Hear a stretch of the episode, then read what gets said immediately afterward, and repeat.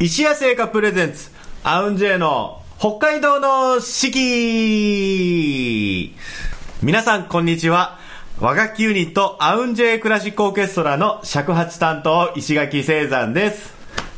アウンジェイの北海道の四季。この番組では和楽器奏者である我々が二十四節気七十二項をもとに日本古来からの季節の捉え方を皆様と共に学んでいく番組です。本日のアシスタントはこの方。はい、しのぶえ担当、山田美智子です。よろしくお願いいたします。はみっちゃんよろしくお願いします。1月以来ということで、もうはい3月に入っちゃった。3月ですねあっという間。ですねまあ、あの、アウンジェイはね、今年、結成15周年でね、まあ、ライブしてて、で、2月ね、えっ、と、5日か？やりましたね2月の5日ね、ライブさせてもらいましたけど、はい。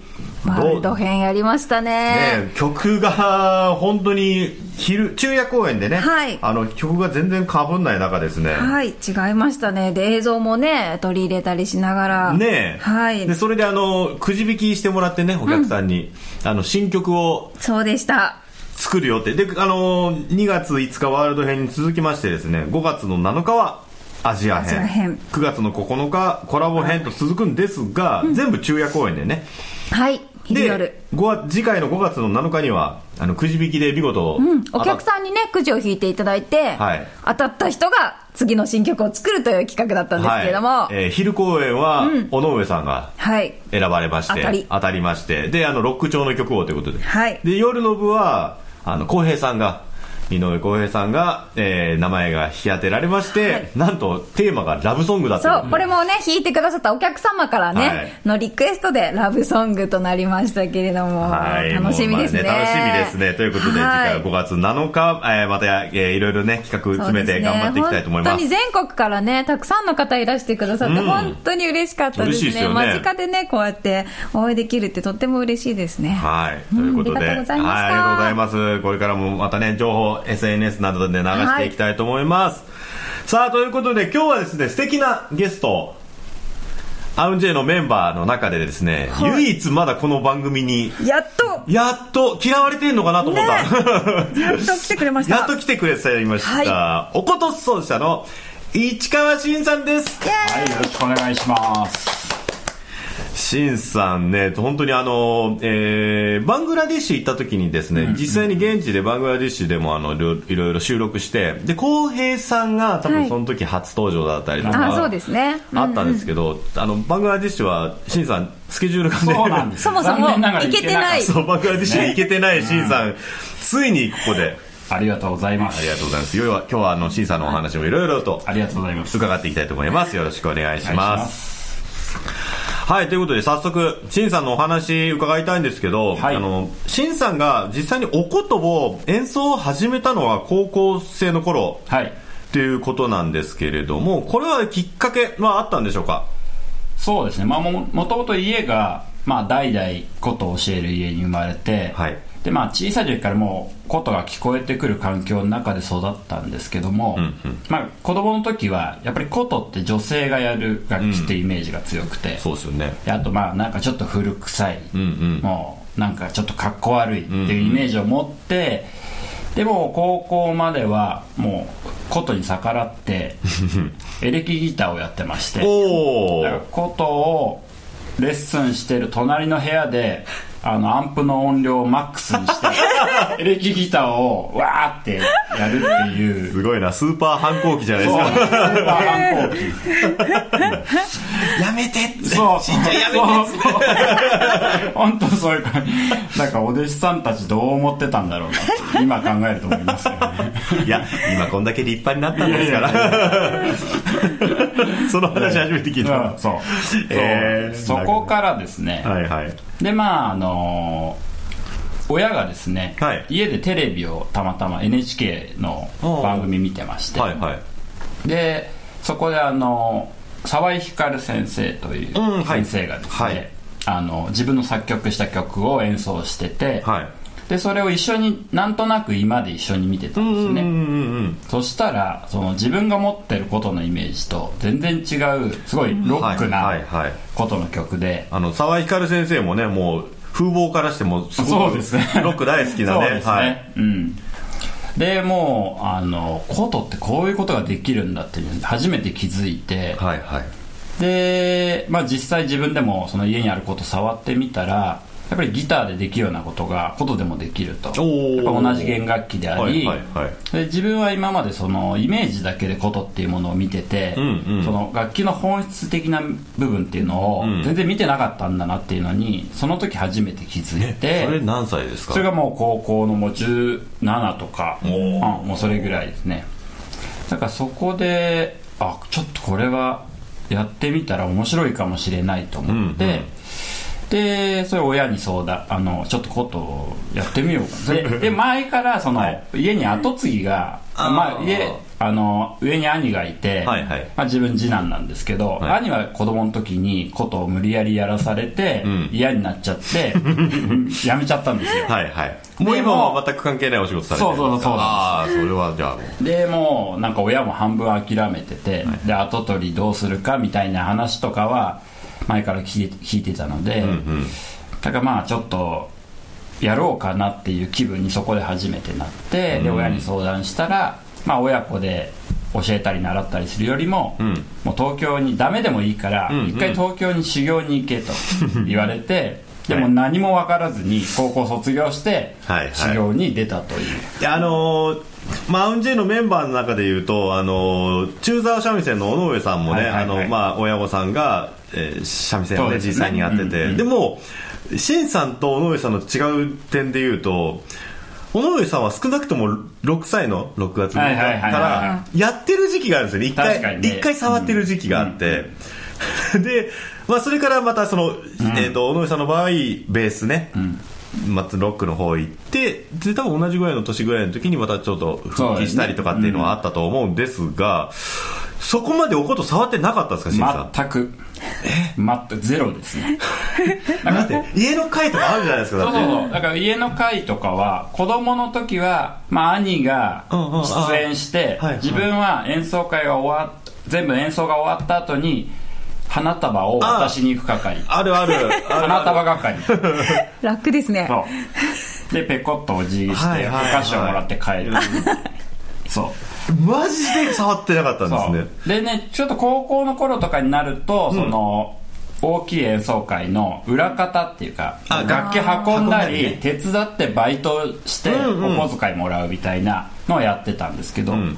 演奏は全くしてなかったですよね すげえ。なここからの。いやそれ、まあ、もちろんシンさんの思いっきりもなんですけど、はい。その全然おことを演奏という意味意味で触れてない息子をいきなり東京に送り出そうと思った。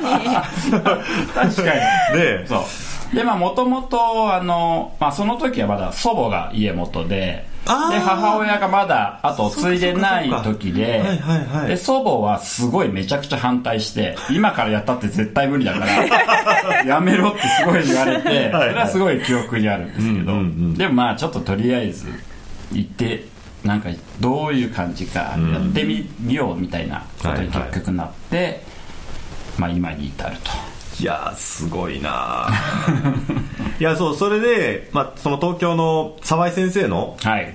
場所沢井先生の、まあ、お家というか、はい。お稽古場に、まあ、お世話になることになるんそうですね。よもう内弟子という形で入れさせていただいて、はいだからもう基礎から、まあ、その東京の沢井先生のところっていうのは本当に全国からプロになりたい人たちがもう本当に集まってくるみたいな場所なのでなめてんのかって話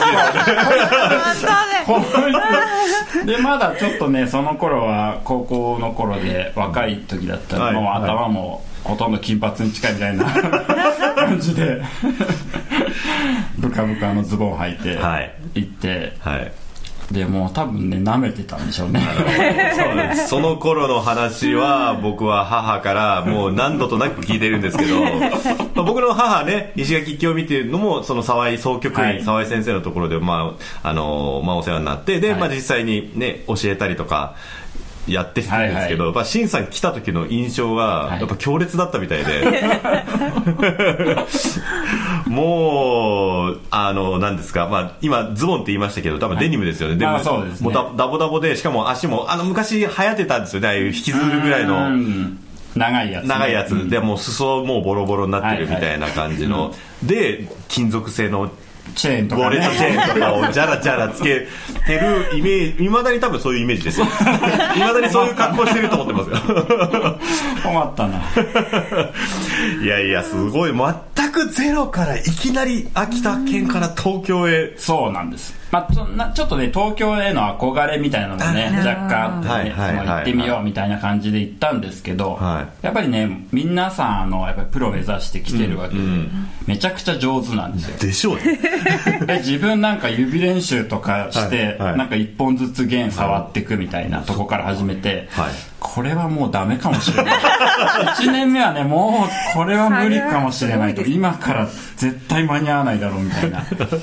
プロとか絶対無理だろうみたいな感じだったんですけどはいはい。でもなんか弾いていくうちにやっぱり楽しくなってきてこのギターやってたっていうのもあって、はいこのやっぱりあ面白いなと思ってでそこからやっぱりすごいのめり込んでいくんですよね。その修行期間中に。いやなさのめり込むほどやらないと、ねそうだよね。間に合わないですよね。だからもう本当ね親とかにはもうとにかく誰よりも練習しろって言われて。だからもうとにかく空き時間あったらもう練習するみたいな。楽器に触り続そうけるそうみたいな。そうですね。だからいやでもそれも結局そういう環境があったってできたっていうのが大きいですよねまあそうですね。そううん本当そうです。多分じご実家にいて練習しろって言っても、例えば何か誘惑があったりとか例えば友達がいるとか。そうそうそう。そうないですね。ねそうそうそう。だからもう東京にポツって投げ出されたのが、本当にもう練習するしかないみたいな環境に持っていけたのでそれはすごいね良かったなと思いますし。はいはい。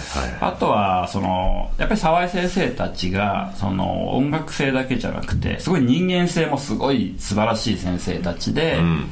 でやっぱりそこからあのすごい人間性も学ばせてもらってその音楽に向き合う姿勢みたいなのとか、その人としての在り方みたいなのをすごい学ばせてもらって、でまあそのやんちゃな頃からだんだん 服装も。をやって構成していくわけです。いやーまだね、ちょっと、まだまだ全然掘り下げれそうなんですけど、とりあえずは今日はですね、まず1曲目、ちょっとはい。移らせていただきたいと思います。あの、しんさん、あの、沢井光先生の、まあ、ご自身の作曲してる姿を見て、まあ、憧れてっていうの話ありましたけど、はい。その後、まあ、しんさんもね、たくさん曲を書いていくわけなんですけど、今日その中からですね、1曲、えーおお届けをしていただきたいと思います。じゃあ、タイトルコールなどお願いいたします。はい。えっ、とテレビ東京探求の階段のテーマソングとしても使っていただいてます。光への扉市川新作曲「光への扉」お聴きいただきました。それでは今週の石谷製菓さんのスイーツのコーナーに行きたいと思います。しんさんは甘いもの好きですか？甘いもの好きです。いやいいですね、はい。さあそれでは今週のスイーツはこちらです。三冬桜と桃6個入り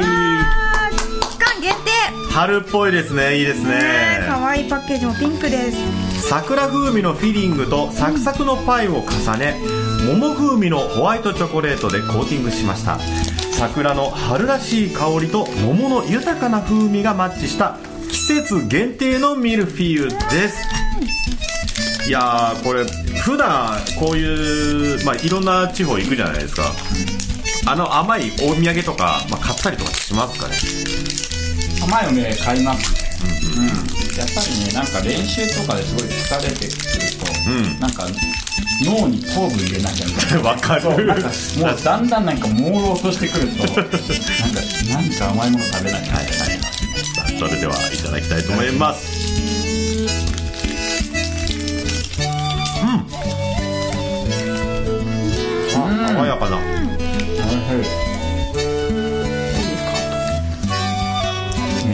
桃のね、うん。いい匂い。香りがすごいですね香りは桜？香りは桜。すごいでチョコレートの部分が桃。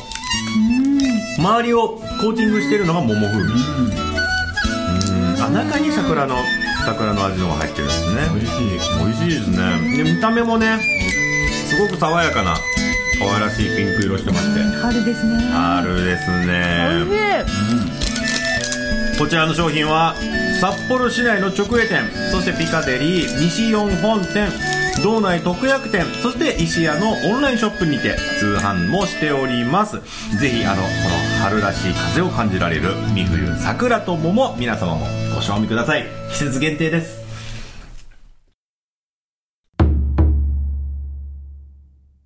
続きまして、本日の七十二項のコーナーに参ります。日本には七十二項という72の季節があります。季節ごとの鳥や虫、植物、天候などの様子が72の時効の名前になっており、約5日ごとの自然の変化を知ることで、きめ細やかな季節の移り変わりを感じることができます。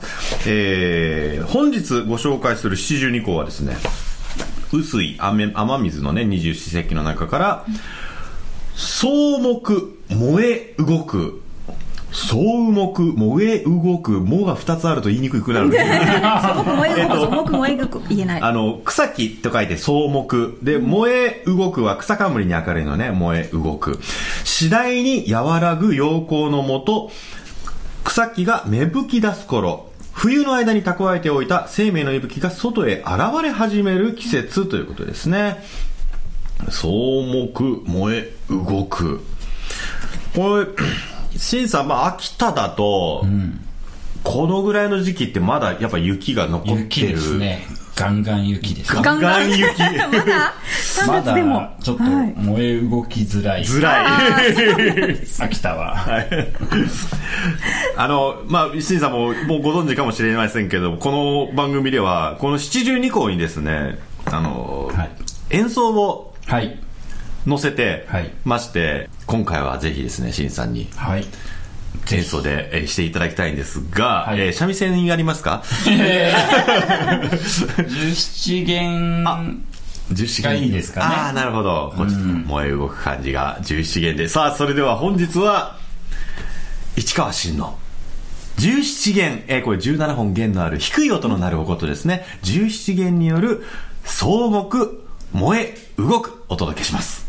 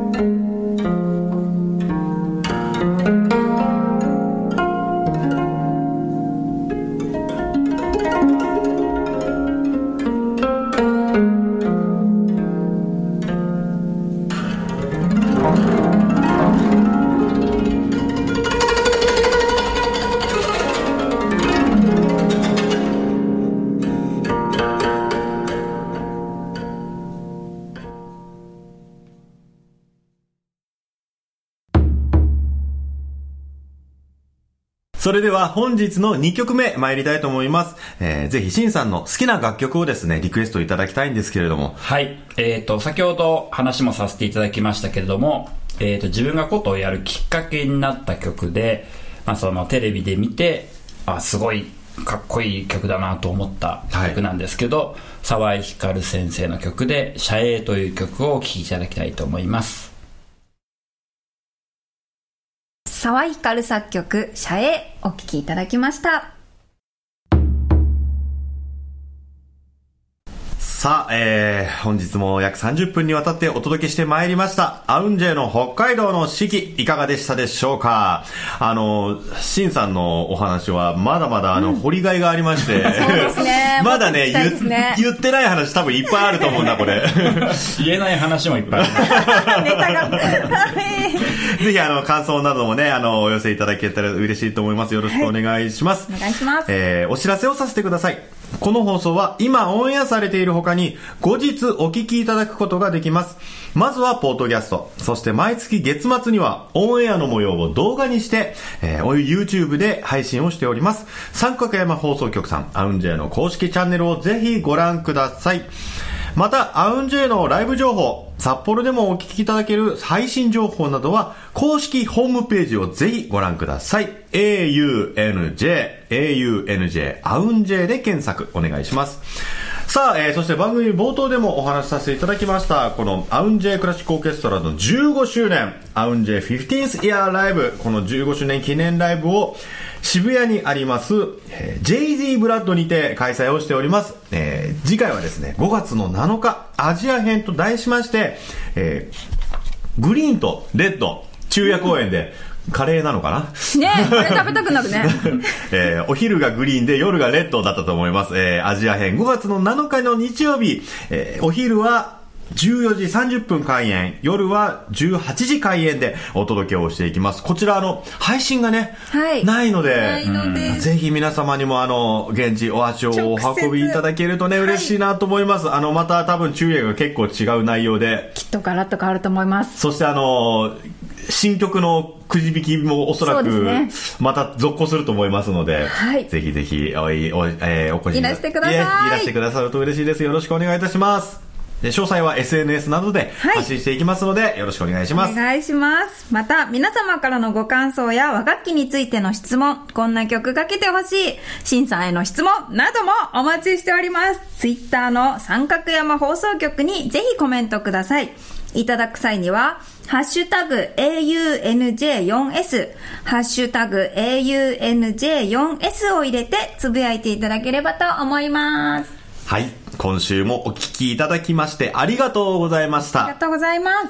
お届けしたのはアウンジェイの尺八担当石垣聖山と忍笛担当山田美智子。そして本日ゲストにお越しいただいたのはえー、コツ担当の市川真でしたそれでは皆様また来週ありがとうございました。シンさんは来週もまた来るよ。